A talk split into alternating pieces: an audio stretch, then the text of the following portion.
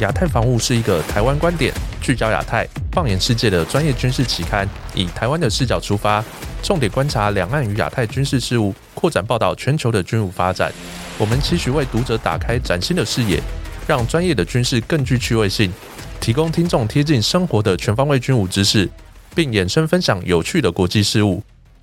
今天是我们亚太防务 Podcast 的 EP 十六，我是信如。这集邀请到亚太防务杂志总编辑郑继文老师。以及国际政经专家汪浩博士，大家好，我是郑继文。大家好，我是汪浩。呃，汪老师是国际问题专家啊，今天很有幸邀请您来我们这个亚太防务的 Podcast，来我们畅谈这个一些国际上重大的议题。呃，我们有关注到近期其实不管在欧洲或整个印太地区，这个军事和安全事务哦。这个搅动的非常的激烈，当然就是近期我们从这个目前大家和全世界最关注这个俄乌战争开始，我们做一个开场白，哎，特别是俄乌战争这几天，好像战局对俄罗斯这个非常不利哦，不管是顿巴斯这个前线或者赫尔松方向，这个俄军可以说是这个在战场表现这个非常差劲。乌军节节推进，能不能为这个呃，请汪老师为大家分析一下，您怎么看最新的俄乌的一个状况？还有这个俄国这个入俄公投这件事情会引爆全世界什么样的影响？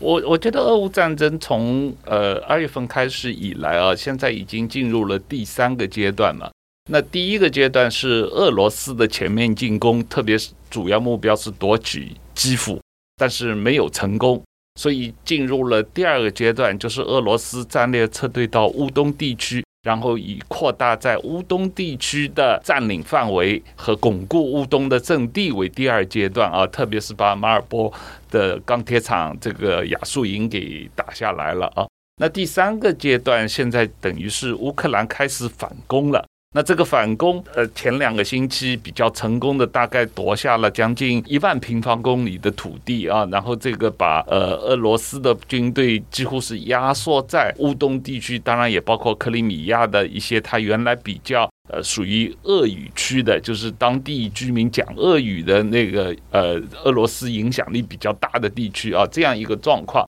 那我想从现在。军事层面，我我不是军事专家了，但是我看到外界的报道，现在可能是进入一种拉锯战的状况啊。那现在因为这个呃，乌克兰军队如果要继续推进的话，它确实是要进入几乎是呃俄罗斯语的长期就是跟俄罗斯友好的乌克兰东部地区啊，而且被俄罗斯军队占领的啊。那俄罗斯军队。方面在俄国国内做了一个总动员，然后又增加了将近三十万的兵力。这个兵力当然是没有经过训练，是不是能够马上派到乌东前线，这个不确定啊。但是确实是，至少从普京的公开表示来说，他是准备死守这这块区域的啊。所以我我我觉得这个。很大的可能，这个这场战争会在这个乌东地区进入一个拉锯战的第三阶段，而这个阶段可能会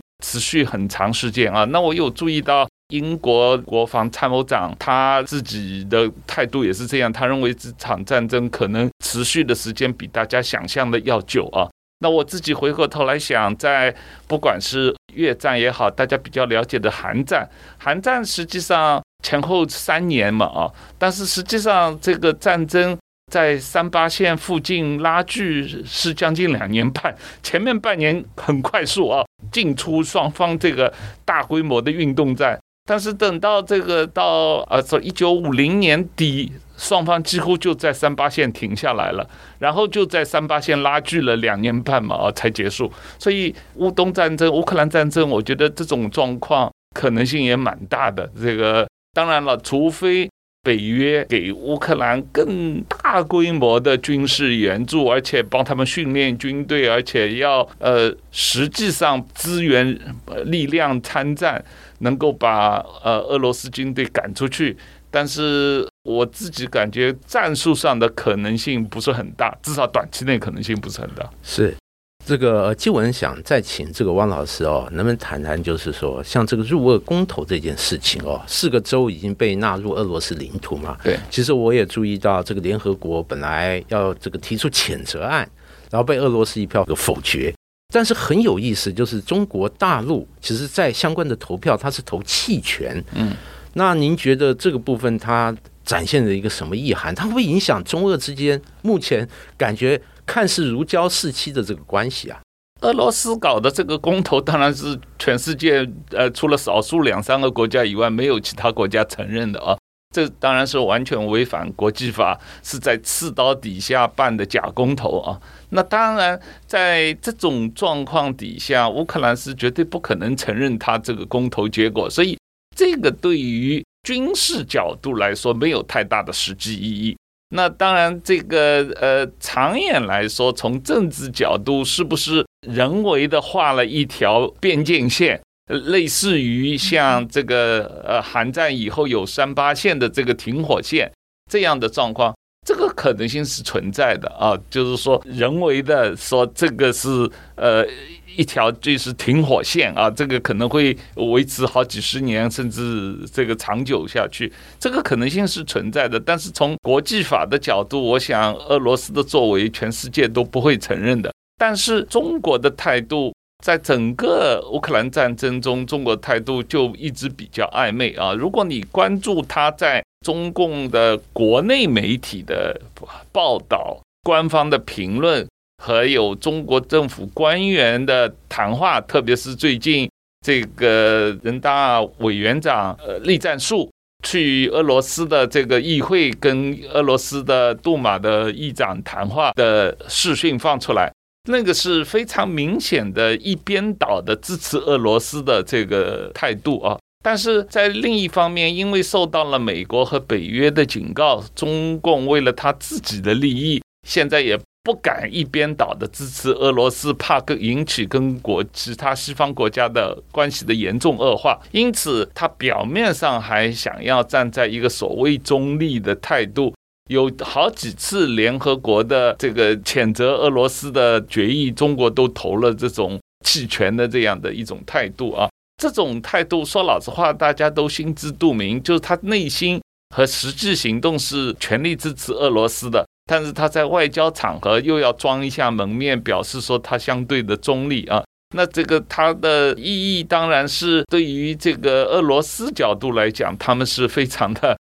不爽啊。但是对于西方国家来说，起码让中国在联合国或者国际场合中间不是一边倒的支持俄罗斯。对削弱俄罗斯的力量，还是有一定的外交上的意义。对，我觉得汪老师说的很好，就是中国对于这个相关议题这个态度很暧昧哦，但是实际展现出来行动确实是这个导向俄罗斯这一边。因为纪文有注意到，包括这个之前的上合组织相关的会议，还有中国派出这个陆海空三军参加东方二零二二演习。哇，这个规模很大，而且解放军派了很大的兵力参加，而且我还注意到近期他们的这个联合海上的编队，包括俄军还有这个解放军的相关船舰，甚至北航到阿拉斯加附近哦，那进行所谓的这个远海的相关的训练，而且环绕日本，这样是不是更加展现了中俄在很多国际议题，甚至军事这个部分，哇，这个关系虽不是联盟，但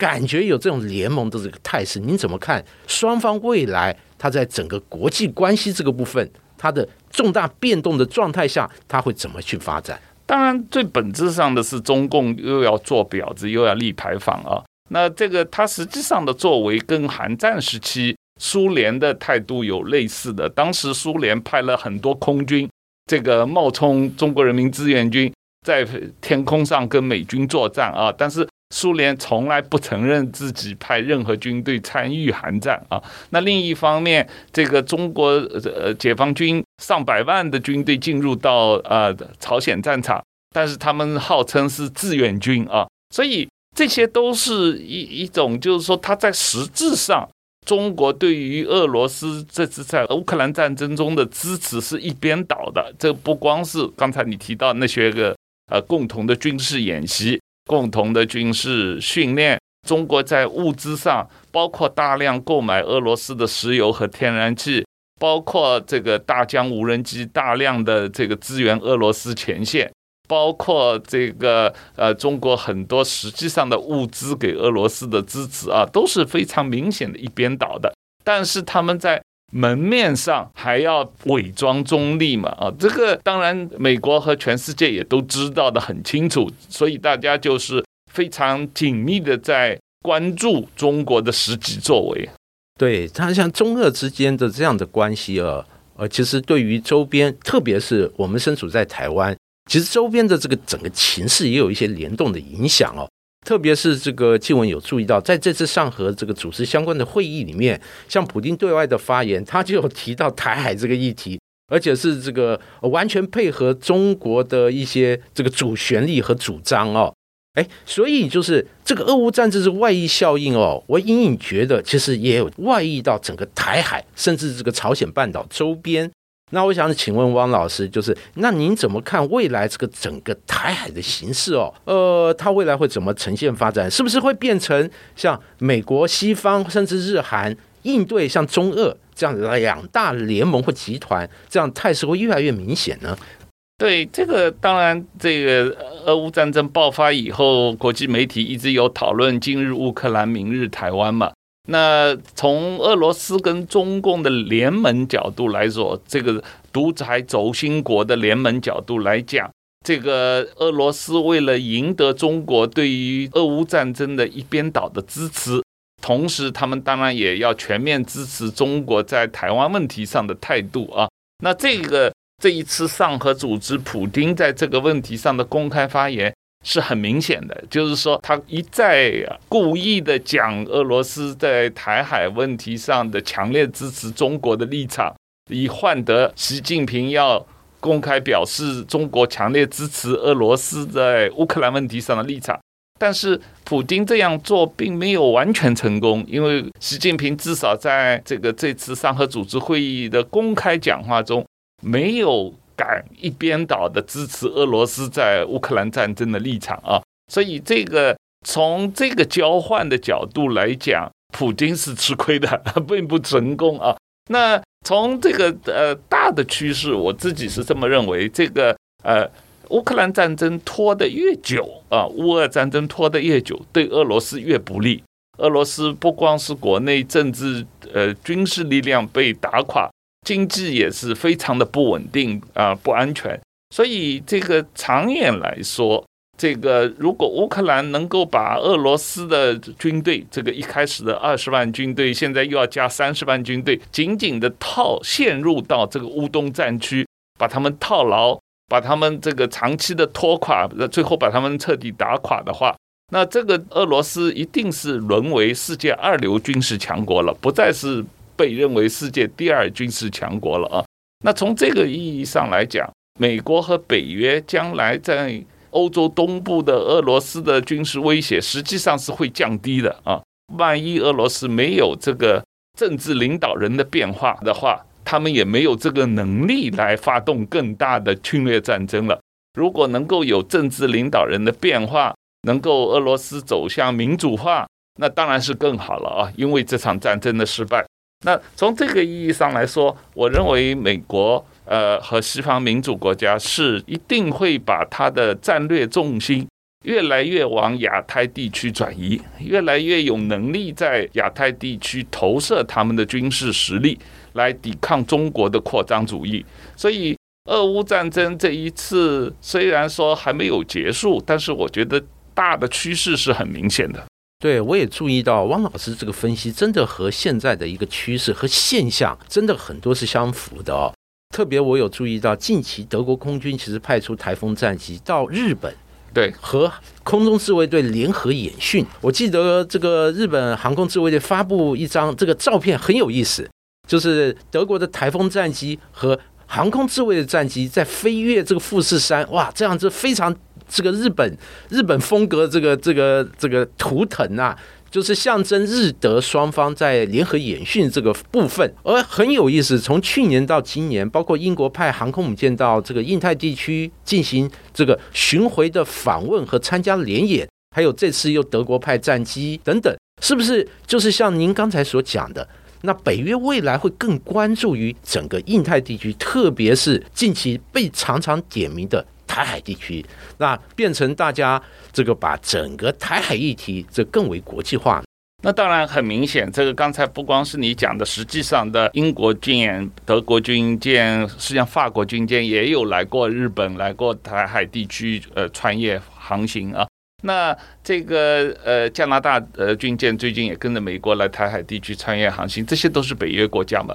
那这个最重要的是北约的首脑会议，这个历史上第一次请了日本、南韩、澳大利亚的首脑去参加首脑会议，并且公开宣布他们北约的这个战略军事战略，实际上是在东扩嘛啊，就是说。把中国作为对北约的一个严重的挑战，并且要建立呃非常这个具体的应对中共这种挑战的战略军事战略嘛？那这个在北约成立的历史上，这个呃七十多年的历史上是第一次嘛？啊，而且这么明确的邀请日本、南韩、澳大利亚参加到北约的整个全球战略中间去，那这个也是一个。全西方的整个针对中国的联盟形成的一个起始嘛啊，这个以前即使在冷战时期都没有发生过嘛。呃，确实哦，像刚才汪老师提到，不只是北约在这个一些宣言上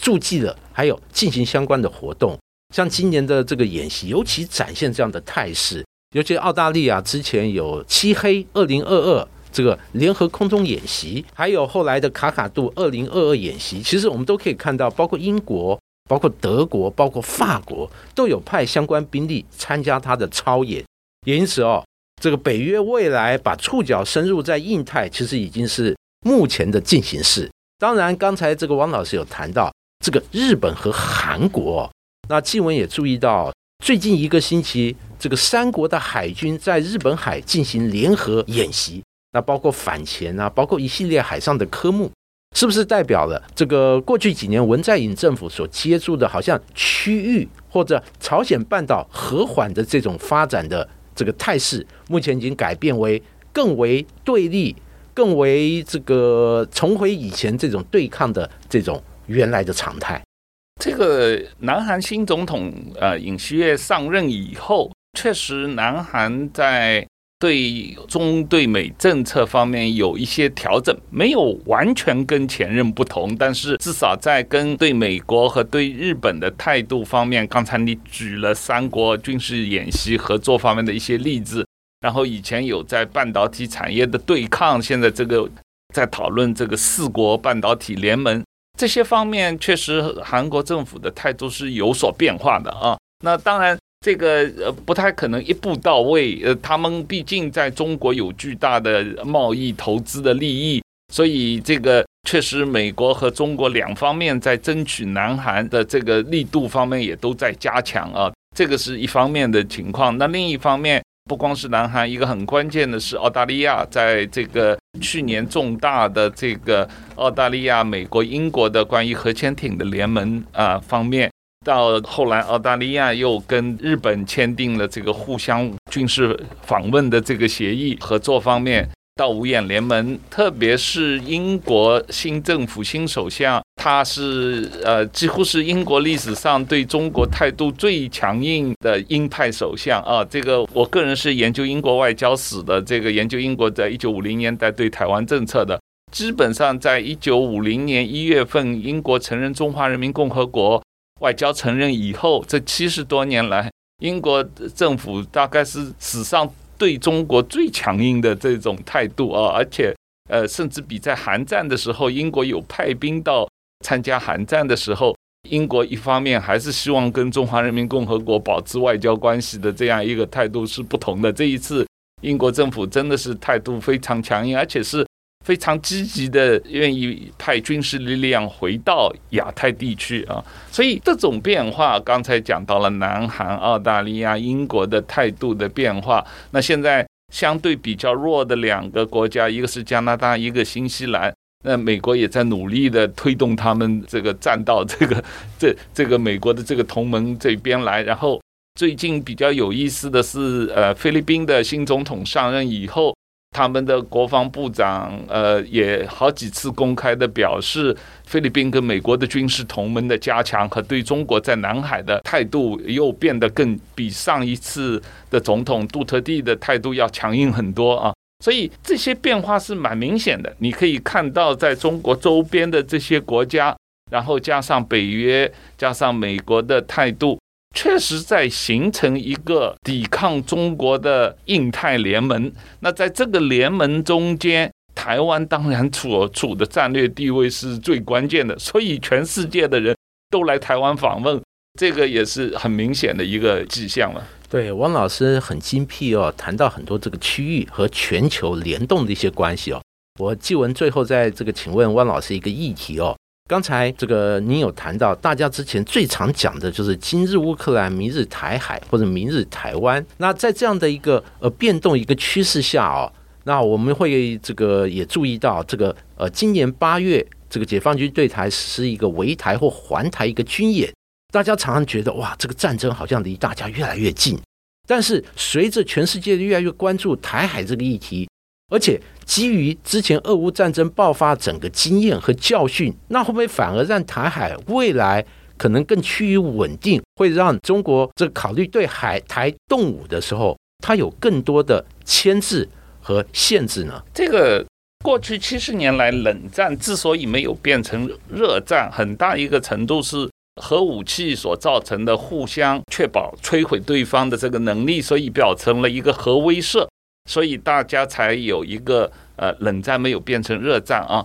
那台海的情况也是同样的，之所以台海七十多年来没有从冷战变成热战，也是因为美国和中国的一个呃政治、经济、军事力量的一个相对平衡所保持的这样一个威慑力量啊。那所以，这个继续维持台海的稳定，取决于三方面的力量的平衡。一个当然是中国内部本身的政治、经济、军事态度啊，中国领导人的决心、武统，到底要如何不惜代价、不顾风险的。夺取台湾这样一个决心啊，他们七十年来没有敢下这个决心，但是是不是哪一天会下这个决心啊？这是一个方面。那第二个方面就是美国保卫台湾的战略清晰度那个和能力。那这个拜登政府呃上任以后，拜登总统已经四次在公开场合上表示他会保卫台湾啊，军事资源这个呃呃承担美国的义务啊。